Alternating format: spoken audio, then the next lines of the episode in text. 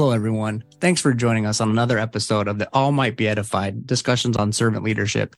If you have not yet found the podcast on a regular basis, you can find it on every major podcast distributor. So go ahead and subscribe to the podcast. I have the wonderful privilege to be here with Len Houston. Len was born in Ohio and was raised in Western Pennsylvania. Raised in a single parent household from the age of eight, he was heavily influenced by his grandmother, who grew up during the Great Depression. Following the bombing of the Marine barracks in Beirut, Lebanon, in October of 1983, Lennon enlisted in the United States Marine Corps. In June of 1984, as part of the delayed entry program. In June 1985, he attended boot camp at the Marine Corps Recruit Depot in Parris Island, South Carolina, and attending multiple MOS or military occupational specialty schools before entering the Fleet Marine Force in May 1986 with the 3rd Marine Expeditionary Force on Okinawa, Japan. Len served 21 years across multiple duty stations until he retired from the United States Marine Corps in 2006.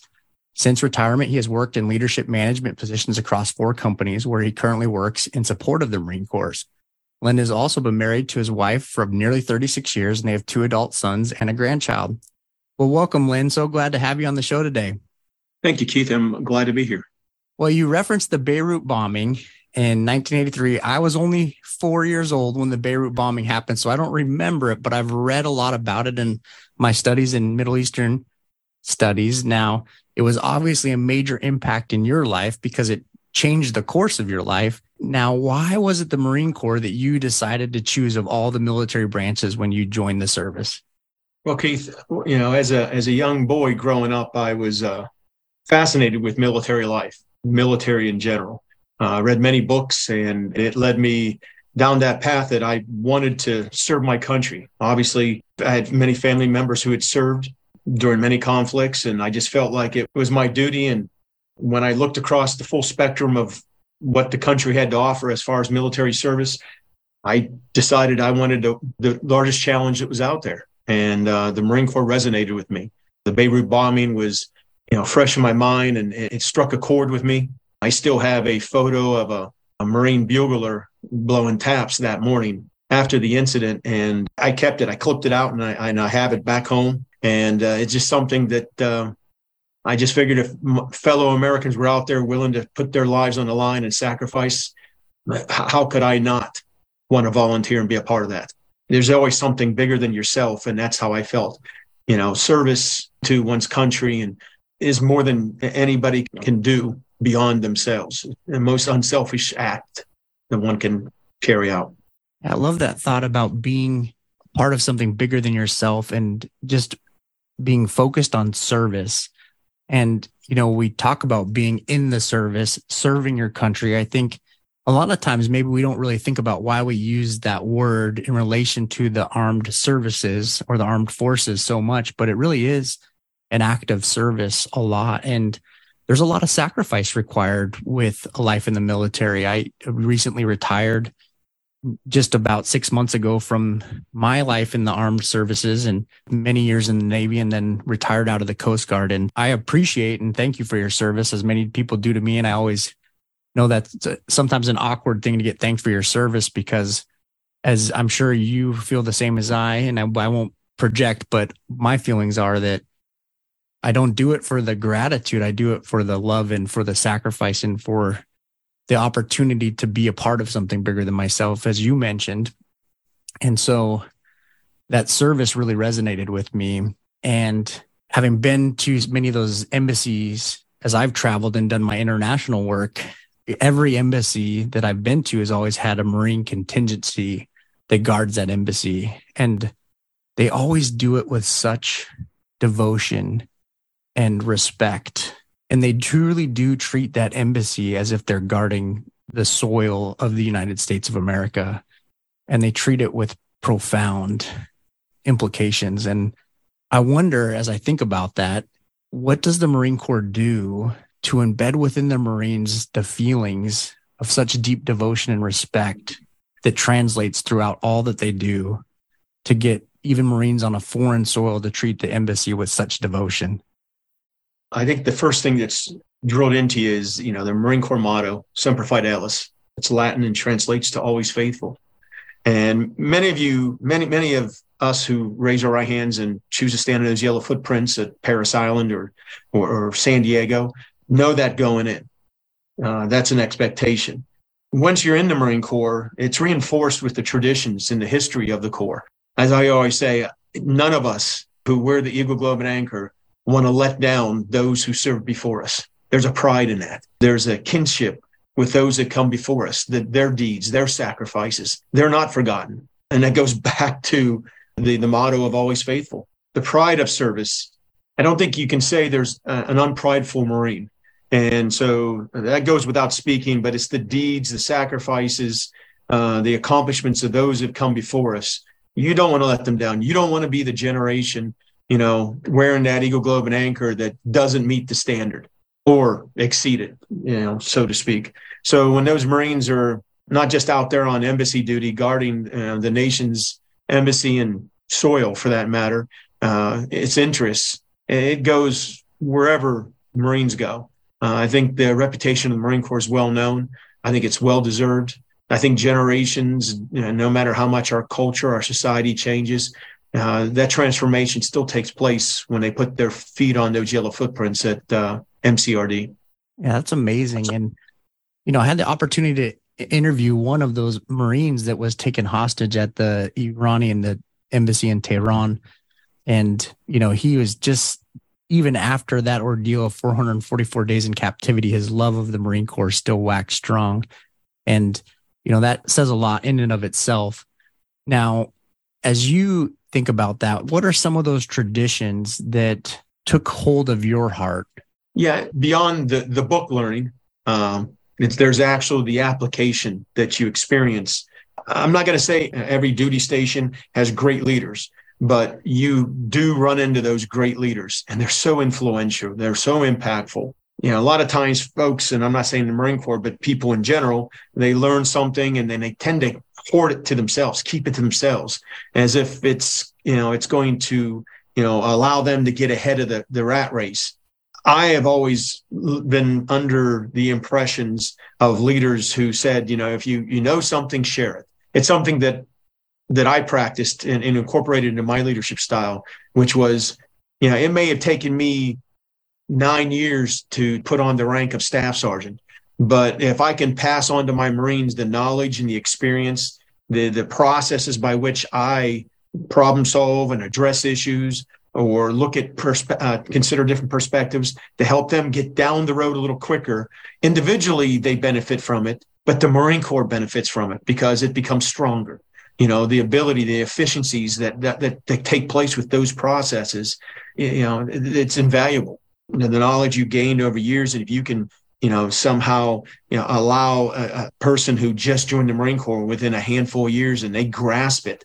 Now how much more effective are they for the corps for the country? And that goes back to always faithful. I mean it's not about me. It's it's about the marine corps. It's about the country.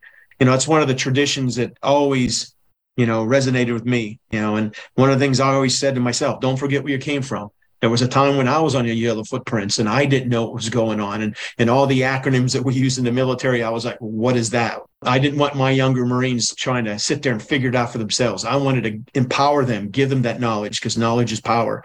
And, uh, and I had the pleasure uh, after retiring of watching my Marines. I'd get emails from time to time letting me know where they were at and how they were doing. And, and, uh, uh and it was very satisfying to know that they've they carried on the tradition, uh, being successful and passing on to their Marines.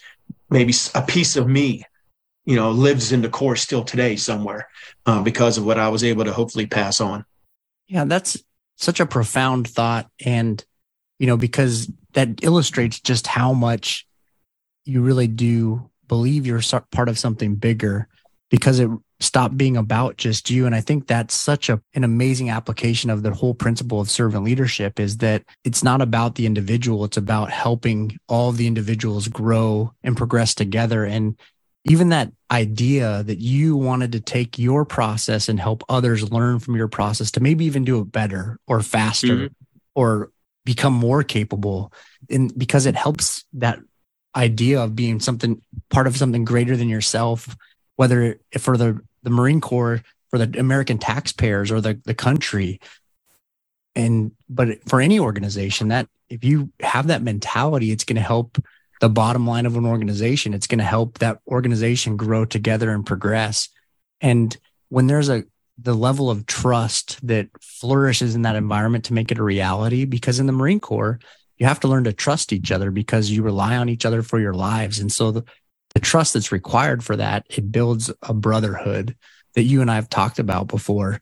And yes. I've worked with Marines so many times, and that brotherhood is so evident and it flows, and sisterhood for those those sister Marines that we have out there. I don't want to leave you out in the cold. I know you're just as important to our Marine Corps, and so the creation of that, that always faithful, that semper fi mentality, goes beyond just thinking about what can I achieve as an individual, but what can I help everyone around me achieve because I care just as much about their achievements as I do my own. And, you know, Len just showed us, you know, it might have taken me nine years to get where I am, but I don't want everyone else to take nine years. I want them to do better. And that's mm. just amazing and beautiful. Yeah, you know, and, and, and I don't mean to diminish the Marines that that served for, uh, with me and for me uh, or under me, but in, in a way, I looked at them as almost as my children you know, younger brother, younger sister, they come into the Corps with such great intentions. They want to do great things. That's the same reason why I joined and those that came before me. There was a reason you you came in. And you can't do that on your own. You can't. And and so you have to recognize that and that's why I always say I don't forget where you came from. And that's something that I would repeat to myself because when that young Marine was over there asking the quote, dumb question, it wasn't dumb to him because he didn't know. She didn't know. They didn't understand. And so, yes, you're busy throughout the day, but part of your responsibilities is to them, is to grow that next generation. Because after I left the Corps, those Marines were still there and then growing through the ranks and becoming those leaders and making those decisions. You know, one of the things, you know, I think that uh, influenced me through the years. I, I read a book years ago, and it was entitled uh, "Making the Corps. and uh, it just sometimes when you're, you're in the forest, you can't see the tree. And that book to me taught me so much that I I never even considered about the Marine Corps, how others viewed the Corps, the, how my peers and, and those that came before me, how they glorified the Corps, you know, the pride that was there. And and I think that, you know, for those that desire that, they're willing to take that challenge on. They know it's not going to be easy. Marine Corps' reputation is well earned and well known. And yet we have young folks that are willing to step up, raise that right hand, and go down there to M- MCRD and put those feet on the yellow footprints and take the challenge, knowing that they may not succeed, but they're willing to do it. And that's something that I used to convey to my young Marines all the time. I used to tell them, put a bullet on your chest, step out of the shadows, and let whoever take their best shot at you. Take on the challenge. Don't shy away from the challenge because you'll never succeed unless you, you step up and try. And many successful people have failed, but those that get back up and, and, and try and try again succeed. And I think that's part of the success of the Corps you know i think as you alluded to you know the, the leadership that is present in there you know, one, you know, if the leader goes down, there's an expectation, next man up. And that's, and, and every Marine's a leader, just like every Marine's a rifleman. Those are traits that we, uh, they're ingrained in us and we depend upon.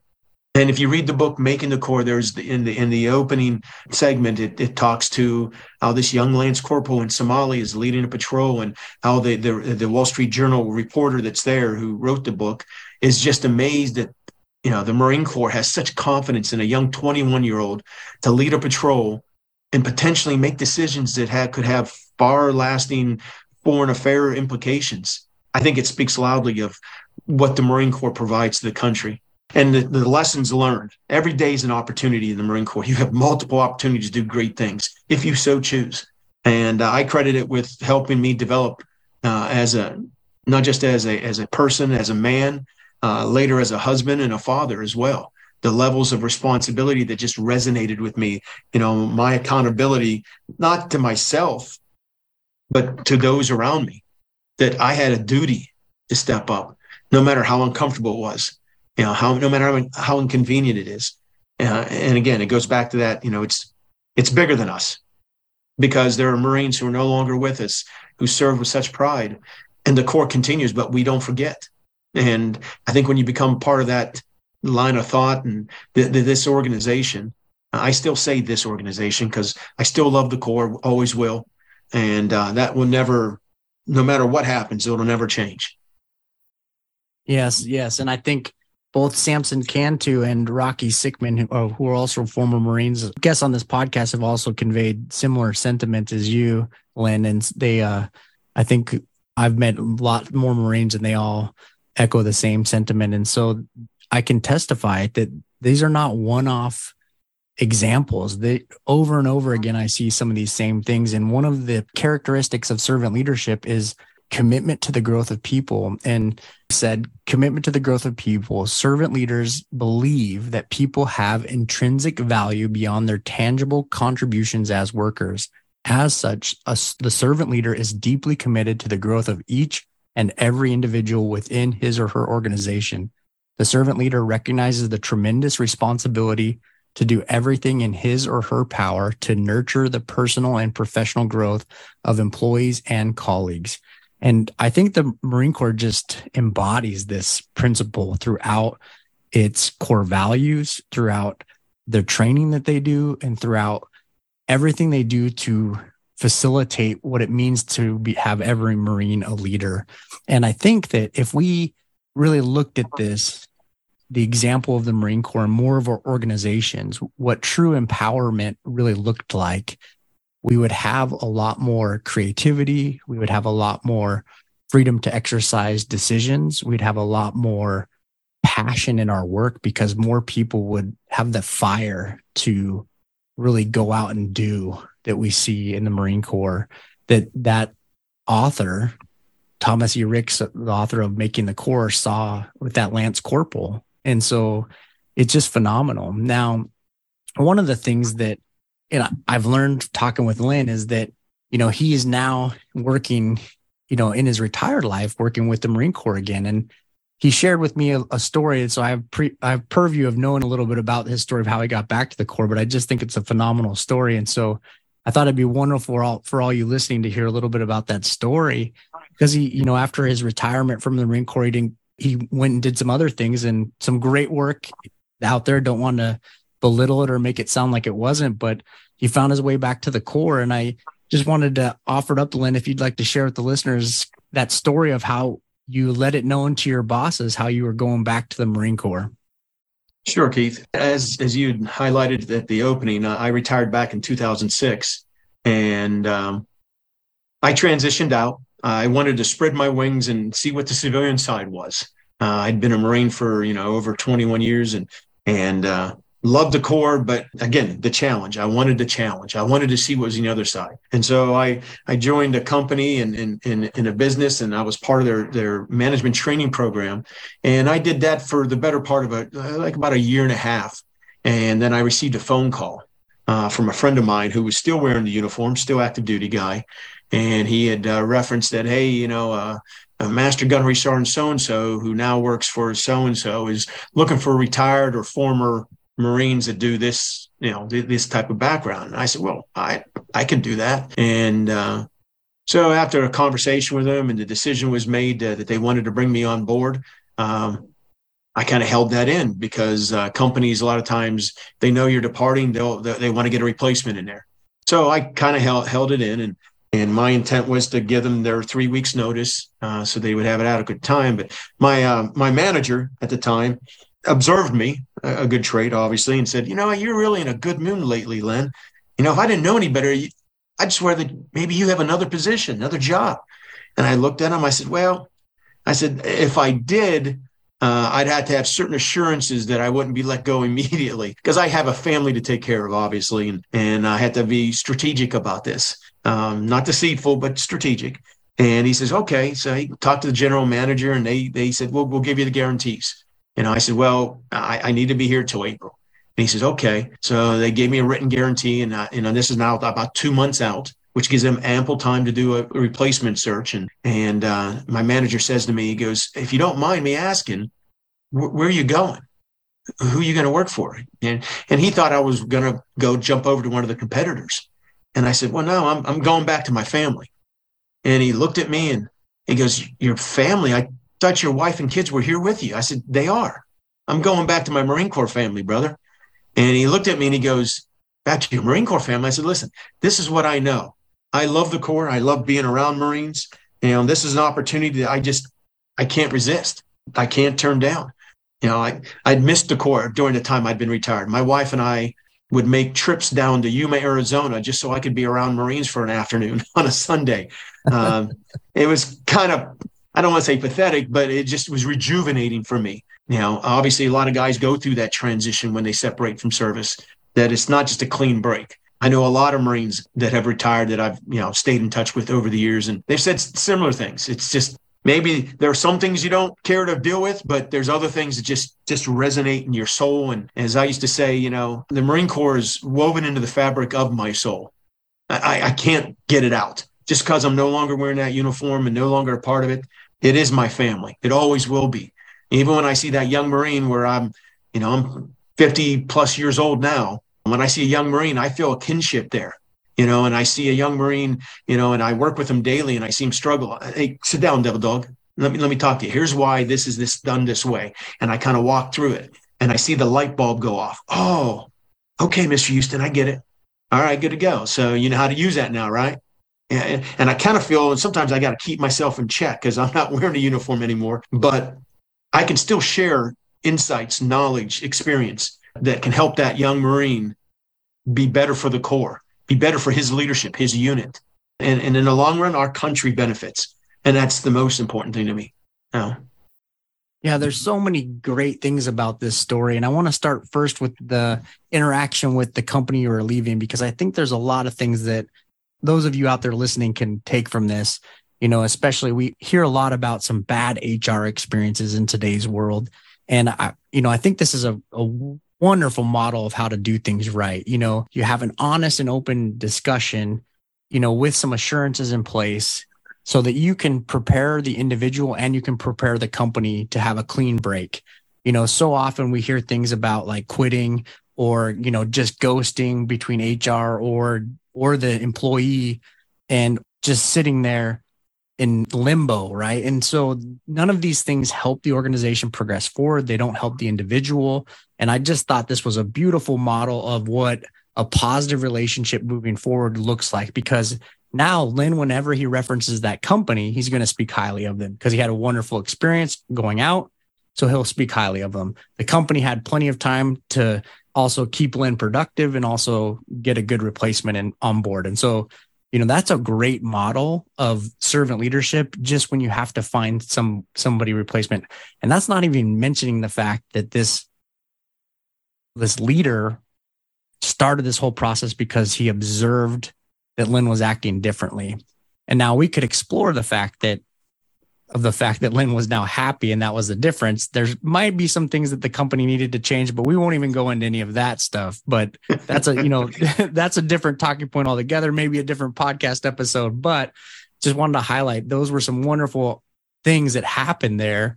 Just to say, you know, we don't need to have people quitting where they're just not productive, wasting up company resources and time because that hurts all the employees around them. That hurts so many different things. We don't need you know, HR or employees ghosting each other because then it creates distrust beyond just the people involved. The other employees start to see that and then they might do those same things or they might have distrust about what's happening or they might not even be thinking about quitting, but they might read a situation wrong and start to have doubts about their place in the company and then they start performing less and different things can happen. So clear and good communication will help your organization so well. So I just wanted to highlight because I thought that was a wonderful interaction outside of the story that was really great. And Len talking about going to his family and what we really strive for in a servant leadership organization is how people truly connect and really helping those grow because then Len gets to where he really wants to be and he's really just pouring his heart and his passion into it. And, you know, you, you see it in everything that Len talks about the Marine Corps and where he wants to be. And I just love it. And, you know, Len, you have this philosophy about always helping people gain knowledge and share knowledge that I think is just a beautiful philosophy. Would you like to talk to the listeners about that a little bit? Yeah, Keith.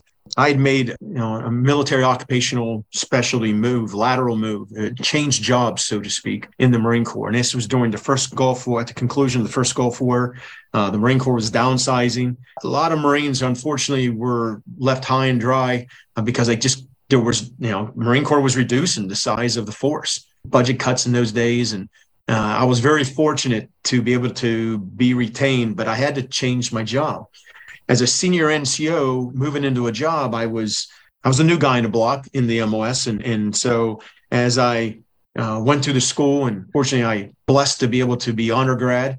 I've always tested well. Uh, I, I, think that's more than anything else. Actual application might be a different story. But when I got to my first unit post retraining for this new MOS, I took a moment to step back and uh, you know, absorb my surroundings and uh, be observant of what was going on. And although I had a lot of Marine Corps leadership, you know, I was new in the MOS, and but I still felt like, you know what, I need to observe the, what's going on here. How's the the section working? Who's the the strong, you know, strong links, and who's the weak links, and where do I need to apply my knowledge, my influence to, you know, strengthen the weak parts and and reinforce the strong parts of, of the section. And so I developed a philosophy over the years uh, that um, you know and it's a it's a strange analogy that i use but uh, for instance you have a uh, an individual who grows flowers and participates in these these flower shows. And we've all seen these in movies and such and they're all striving for the blue ribbon. And that one guy can sit there and pour all the you know the fertilizer and love and care into that one pot to grow that one flower. And he takes it to the show and and, and it grows up and yeah okay he gets the blue ribbon. Great. For that one flower what if he took all that knowledge and, and energy and, and love and you know and desire to grow and spread it on the side of a hill? And of course, you might not have as big a flower, but you'd have a whole field, maybe the side of a mountain, for for instance. What's more impactful? What would more people see? What is the benefit of that? Because one of those or more within that field of flowers may end up growing up to be big and beautiful, just like that one. I know that's kind of kind of contrary to how you listen to Marines, you know, talking about flowers and such. But the, the, the point of the matter, the lesson to be learned is when you have knowledge, just don't keep it to yourself. Don't hoard it to yourself to glorify yourself. Share it. Let others benefit. Let others grow. You know, in the course of doing so, then you've actually done something of substance. And I've been in the field uh, on the side of the hill without the fertilizer and care and that's why I always say, you know, don't forget where you came from. We all came from getting on those yellow footprints, you know, but along the way, I had plenty of leaders who shared and, and helped cultivate uh, that knowledge and, and understanding in me. And I just wanted to give it back. I wanted to pay it forward, as they say nowadays. And nothing warms the cockles of my heart than when I see a young, young person, young Marine taking those lessons that somebody passed on and just doing great things with them. It just it makes me feel like the Corps is going to be around another 200 years, you know, because and if the Corps is around 200 years, our country is going to be doing well. So I think it's perfect that uh, we hear a wonderful flower reference from a Marine. I love it when someone breaks a stereotypical mold and uh, and it's a wonderful reference. So I, I think it's great. I sometimes like to slip a a purple calligraphically signed uh, signature block in my Outlook just to throw people off, just just to get them thinking things. Like we don't have to do things the way you know, just because we think we have to do things the same way all the time. Just little things like that, I think, can spark our creative juices every once in a while. Um, we don't have to be all strict in in block type print letters all the time. You know, little things like that. And I think there's a lot of value in sharing the knowledge we get to, you know, we we have limited budgets. Uh, we can't always send everyone off, and we wouldn't be good stewards of the taxpayers' dollars if we tried to send everyone to every training as government officials. So we have to be mindful of those things. And what a wonderful way to do it by allowing people to come back and then share that knowledge. And we also know that one of the ways people build their knowledge and enhance their knowledge is by training other people. So and actually we're what we're doing is helping them further that knowledge by giving that knowledge to other people and one of the things i've learned in my educational path is that people learn the most from the next nearest novice we don't actually learn from the experts a lot we learn from the people that are closest to our educational level. So when they share to people that are close to them in their educational level, they learn even more. So it's a wonderful way to expound upon that knowledge they've just gained. And so I think it's a wonderful analogy. And, I think you're right. That's where we see the those flowers truly grow and expand to where everyone can see them. And that's where our organizations become truly great. I think that you know the Marine Corps is is known for its rigidity, but the one thing Marines don't want is groupthink. Uh, it's one thing that we try not to cultivate. Of course, we have to adhere to the rules and regulations uh, that and the traditions, but we also value innovation. You know, and and, and in doing this, you you're really developing the organizational culture of the organization, the institution, uh, which allows it to no longer be a static target, but it's and it's part of the perpetual change that's happening throughout the universe. Nothing stays the same, and we need to be mindful of that. And, and if we we can grasp that concept, we can adapt to the changing situation to stay ahead of it. And I think the Marine Corps has done a wonderful job of that, at least throughout my career and from my readings of the Corps. Marine Corps has always been on the cutting edge. It may not seem that way, but we had to be for many, many decades. You know, we were the underfunded service. You know, we, we received our funding from the Department of the Navy. And although we submitted a budget, and maybe not everything was granted. And I remember when I came in in the mid 80s, early 80s, uh, we didn't have the best of equipment. General Gray did a great thing with transforming the Corps, but he also really put forward the future transformation of the Corps that even still extends today with the current commandant uh, and his vision of where he thinks the Corps has to go. And and it is it's innovative, but it's very reflective of our roots and I think it's something that has to take place as the the world's changing. The world is changing. The threats to our country is changing, and we need to be adaptive to it to stay ahead of our adversaries. I'm glad you brought that up because I think that's actually a mischaracterization of the Marine Corps that a lot of people think is that they're very rigid, like you said. And they, in mm-hmm. a lot of ways, as a military organization, they have to be in a lot of ways. But of the military organizations, I think, you know, obviously I have a bias, but the Coast Guard um, and the Marine Corps are some of the more flexible thinking and agile organizations. And I was actually thinking as you were talking, I wonder if it has to do with their maritime o- orientation because you have to be somewhat fluid when you when you're dealing with such a fluid environment no pun intended but um, because and you look at even going back to World War II and the the tasks that were given to the Marines and what they had to do going island to island and different things and the horrific tasks they were given and the losses that they encountered and just the different things that they had to overcome they had to be so agile to overcome those things. And and they've uh, my study of the Marine Corps and even the Marines I've met they you're right the group think is not encouraged because they want to be innovative. They want to outthink their their enemy. They want to be what is going to get the task done the quickest, the best, the the brightest ideas are honored. And I've I've seen that throughout my experience. And so I'm glad you brought that up because I think we often outside the military, this idea of military and rigid is very much a stereotype that's not always completely true.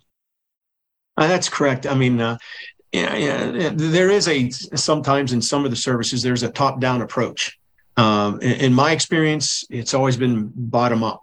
There's an expectation that you, as the junior Marine, you need to step up. You're not just going to ride the coattails of those maybe above you. There's an expectation that you need to show you're capable and you need to put it forth. And and for somebody who, and I think if you raise your right hand and join the military, you're looking for something. You're looking to improve yourself to challenge yourself to you know maybe serve your country uh, because it's tradition in your family or maybe it's something that you just feel a calling for and so and again i'm only speaking of the marines but i think you do touch on something that's absolutely true is because of the the nature of the Marine Corps, the Navy, the, the, the Coast Guard, because the environment in which we're operating, it is nothing's for certain. And so you had to train to that and you had to think in in terms of in the moment, so to speak, and not be looking to a set answer because circumstances will dictate. I'm currently in Okinawa, and we we're very mindful of what's to the to the west of us, and uh, uh, with Taiwan and and Chinese and and uh, the threat that poses. I've been here during North Korea's missile launches, and it's not lost on us that we're a major target uh, of the North Koreans if that were to happen. And uh, it's very uh, evident that uh, you know the folks that are here, you know, they're just not sitting on their laurels waiting for something to happen. And uh, and that's why I have uh, quite a bit of confidence and, and, a sense of calm that you know I trust you know uh, the Marine Corps. I trust the United States military, but I, I trust that we're already ahead of it. I'm not saying it's going to be something that we can literally manage, but I think we're in better position to be able to deal with that. And if you think in terms of that and you you take it down to the lowest level, we have that same expectation expectation of that young person. So if a young person out there is listening to this podcast who's a little bit intimidated or a little bit unsure about unsure about the military, uh, I would say you know go talk to your recruiter. Go talk to some of those those people that come home on boot leave or come back to be recruiter assistants and ask them, hey, what's the Marine Corps like? What's their you know whatever branch they're talking? What's it like? And I can almost assure you, it's not what you thought it was. You have a life but there's purpose behind it.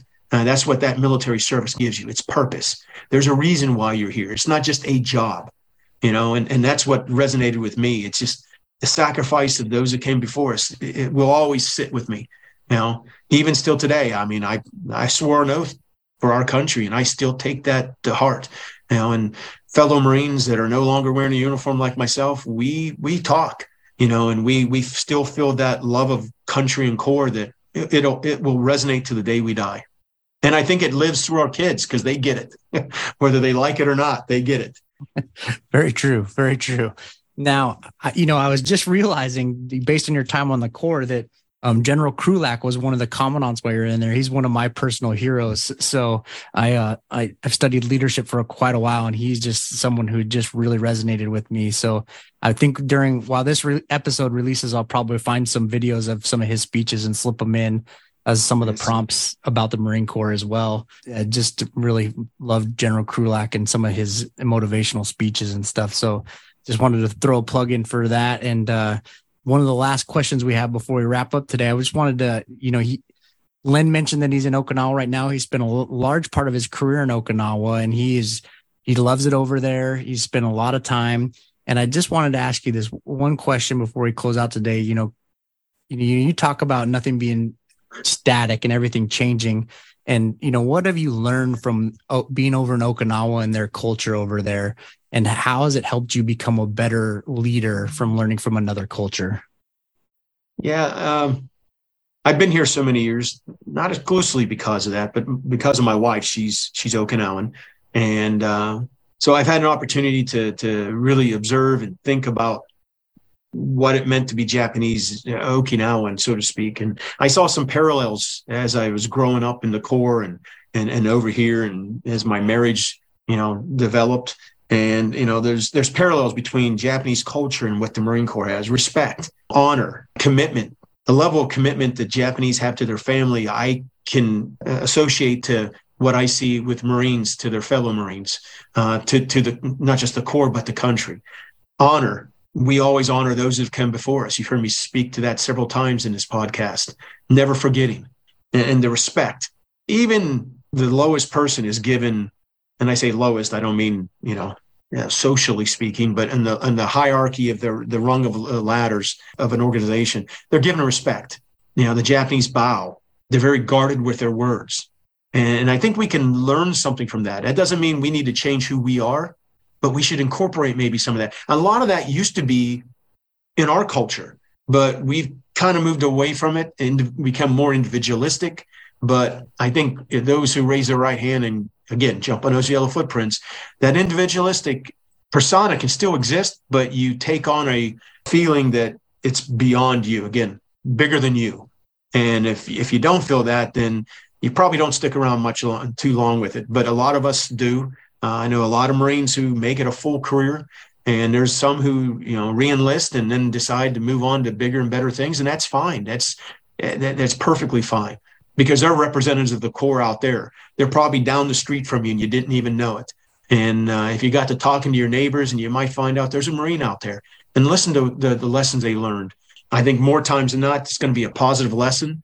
Uh, they'll talk about the things that it gave them, and I think the the, the means by which to to mature at a, at probably at a quicker pace than their peers at that time, and the opportunities it provided. It gives you just a different perspective on life, and so I I, I think that the Japanese, for me, there's a parallel there between what I experienced as a Marine and the lessons and the traditions and the customs of the Corps paralleled what Japanese have ingrained in their culture and have had had that for you know millennia. And it's just uh, it's one of the things I enjoy about it. And they're just a, such a uh, kind, you know, giving people. But I know deep in their heart, there's a there's a there's a, a samurai deep in their heart, so to speak. The Japanese are well known from their their history that they can be fierce fierce warriors. And so we can learn from that. And I think we have as a Marine Corps.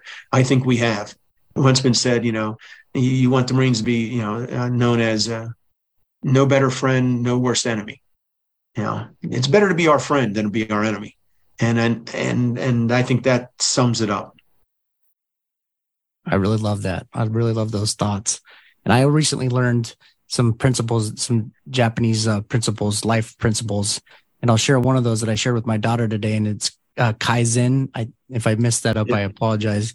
But it's to always seek to improve all areas of your life because even small changes can add up and make a big impact over time. And I just absolutely love that. I just really appreciate you taking your time to be over here, be on the podcast. Len joining me all the way from Okinawa and now adding another country that we've we've recorded from. We're becoming quite an international podcast, which I love, just adding different viewpoints from around the world. Um, any final thoughts to close us out with today?